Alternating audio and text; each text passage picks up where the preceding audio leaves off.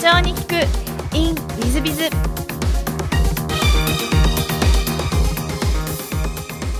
本日の社長に聞くインウィズが長澤社長様です。まずはご経歴をご紹介いたします。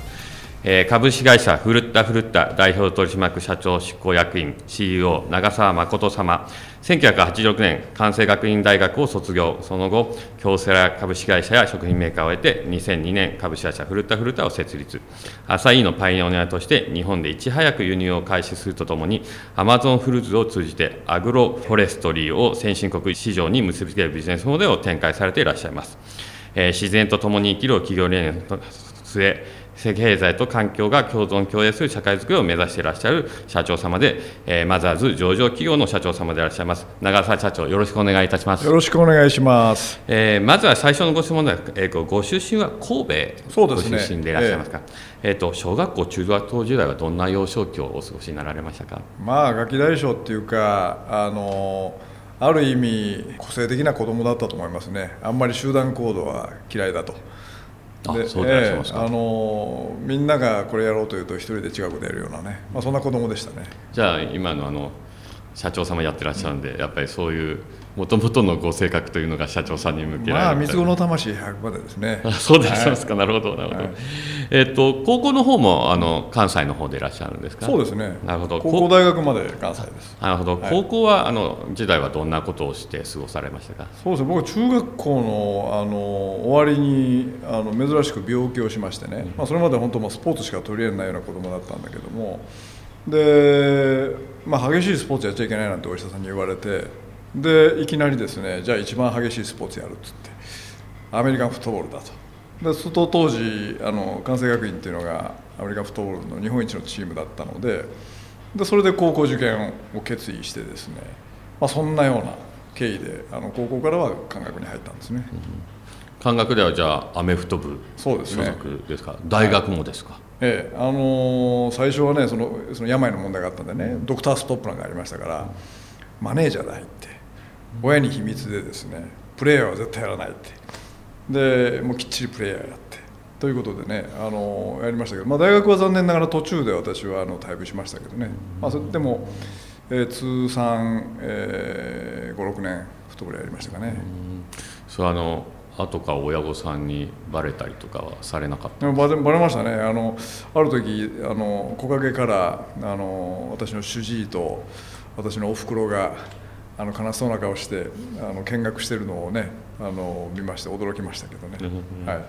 あのその後主治医の方にこう止められたりとかいろいろ大変だったんじゃないですか、うんまあもう本当あのその時は強制的にもう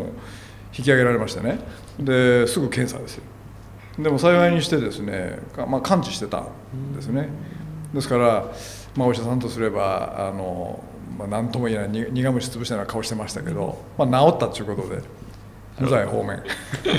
なるほど。あの割と小さい子がやっぱりこう一本気と言いますかあのの方でいらっしゃるんですね。そうですね。なんかまあ信じたことをやるっていう、まあ、スタイルだったですかね、うんはい。素晴らしいですね。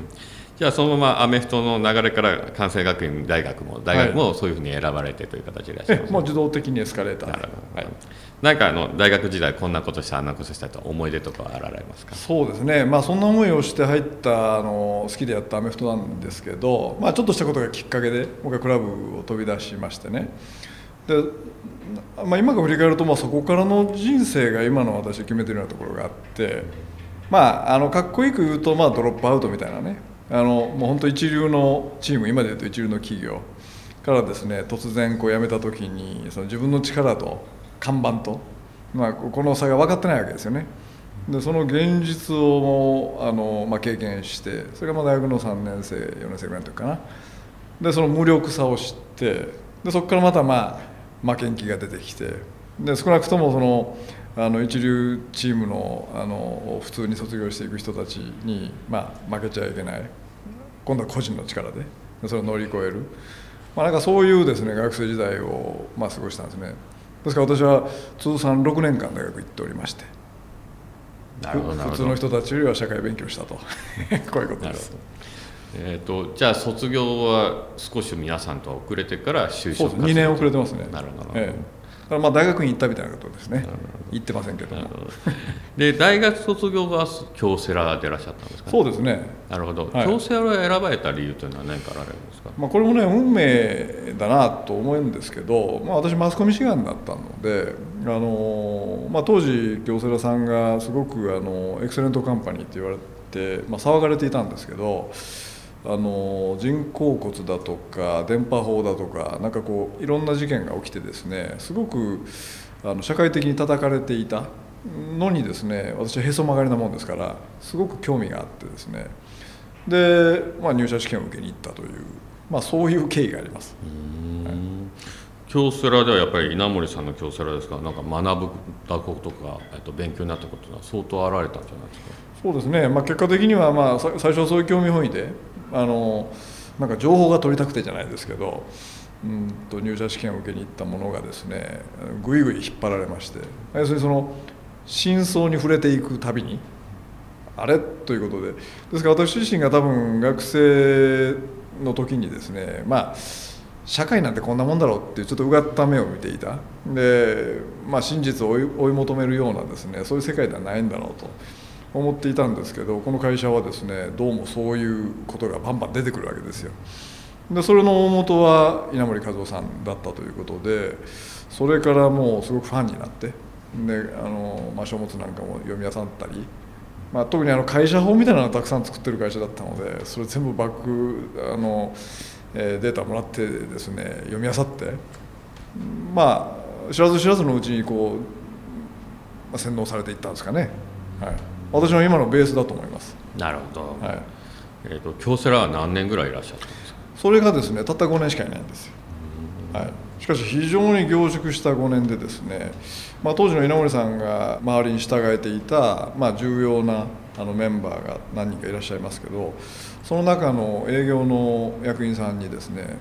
えー、随分可愛がってもらってまあ、私暴れん坊でしたから、まあ、こいつはわししか面倒見れんっていう、まあ、そういう、まあ、ことだったんですけどね実際は。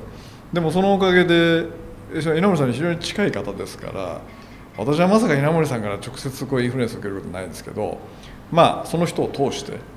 えー、でも当時ももう1万人以上の確か大きな会社だったのでなかなかその隅々まではねこのフィロソフィーっていうようなものが浸透してなかったんですけどでも私はそういうあの関係性の中で非常にこうラッキーにですね、まあ、その辺を教えてもらいましたね。なるほどえー、その後、えーと、京セラを辞められて食品メーカーに行かれてらっしゃるこれはあの単純に私の父がですね、はい、えーと、食品の、まあ、中小企業を経営している関係で長男でございますのでお手伝いをしようということであの入りました。えっと、それは戻ってこいって感じでいらっしゃるあのまあ父親からするとそういう気持ちもあるしかし私は、まあ、最初から京セラ行ったぐらいですからあの、まあ、2代目としては失格ですよね。うんで、えーまあ、弟もおりますのでで弟は後後継ぎということでちゃんとポジションもありましたから、まあ、私はまあ手伝おうと、えー、でその間にまあ充電して、まあ、自分の次を決めようと、まあ、いうことだったんですね。なるほど。であのお父様の会社をに入られた後2002年に「ふるったふるった」を設立ということですが、はい、これはあの経緯といいますかはいこれやはりあの父の会社入るまで私は食品というのは知らなかったわけででこれがきっかけでですねあのたまたまチョコレートをやっている会社だったので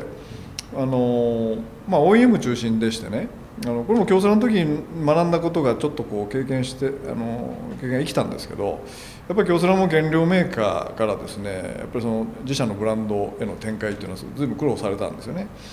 うちの会社はまあスケールは違う。小さいけどもや同じ環境があって。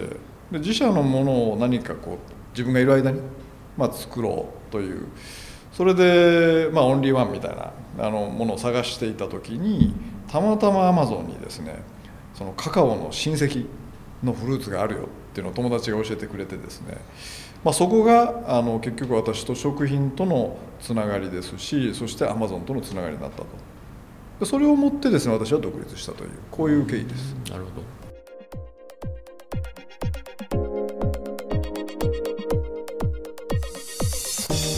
3分コンサルティング。w i z b i が社長の悩みを解決本日の3分コンサルティングはエッ社様でいらっしゃいます。インターネット教育サービス業で年商1億7000万従業員10名でいらっしゃいます。はじめまして、私はインターネット教育サービス事業を経営しております。具体的には e ラーニングを利用したオンライン個別指導を行っています。これが大変ありがたいことに、当初の想定を上回るニーズがあり、えー、さらなる顧客ニーズに対応するため営業強化したいと考えております。しかし、人手不足は深刻です。特に若手人材の不足には年々手を焼いています。若手の人材が入ってきてもすぐに払っていってしまいます。そこで、ウィズさんはどのような人材採用してるのかご教授いただきたく存じます。何卒よろしくお願いします。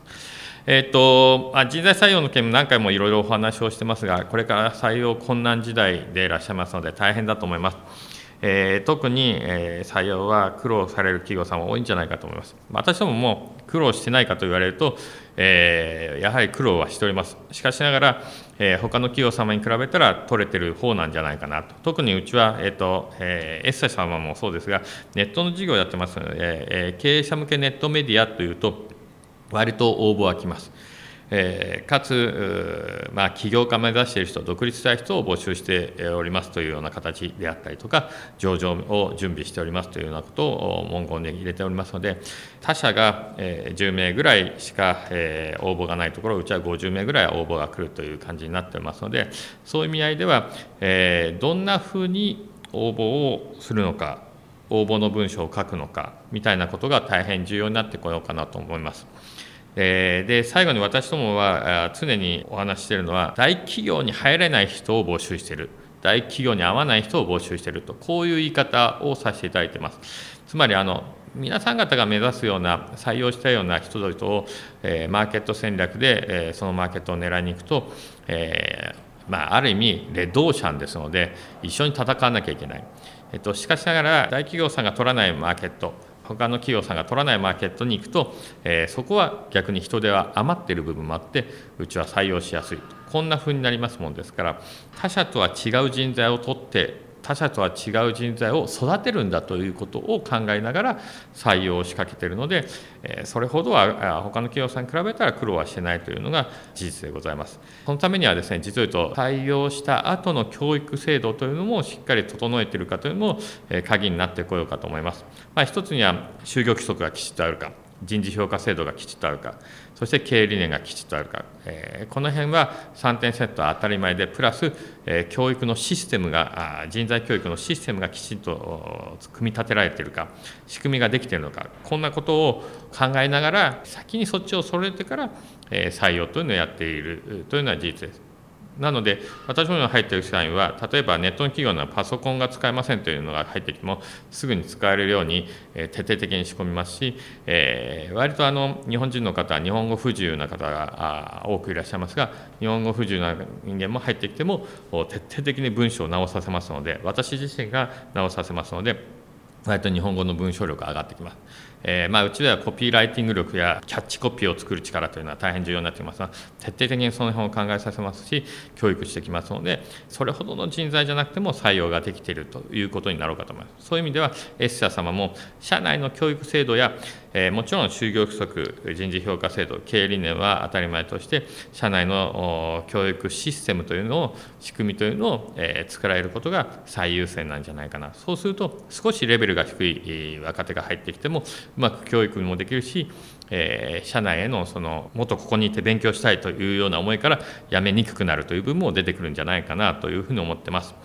えー、そういう意味でやっぱり企業文化というのを作って社内風土というのを組織風土というのを作ってそして教育システムを作ってというあたりが本当のキーかなというふうに思ってます。えー、何かご相談事ございましたらもうちょっと細かくお話ししたいと思ってますのでぜひお越しいただければと思っております。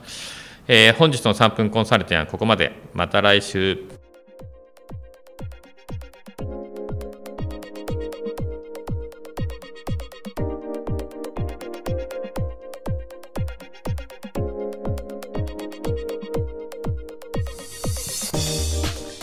最後までお聞きいただきまして誠にありがとうございました。本日のポッドキャストはここまでになります。また来週お楽しみに。